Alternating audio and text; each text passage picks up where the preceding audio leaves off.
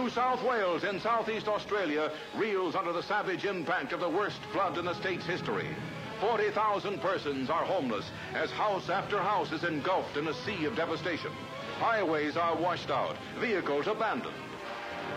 This bridge spans the Hunter River, now swollen to a torrent as it sends a wall of water cascading through towns in the river valley. Scores are dead. Surf boats are pressed into service to rescue the living victims of the nightmare at Maitland, the town hardest hit, almost entirely underwater. But boats aren't always available.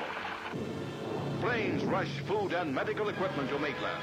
The relief supplies must be parachuted to the refugees. No landing field is open. The town is isolated.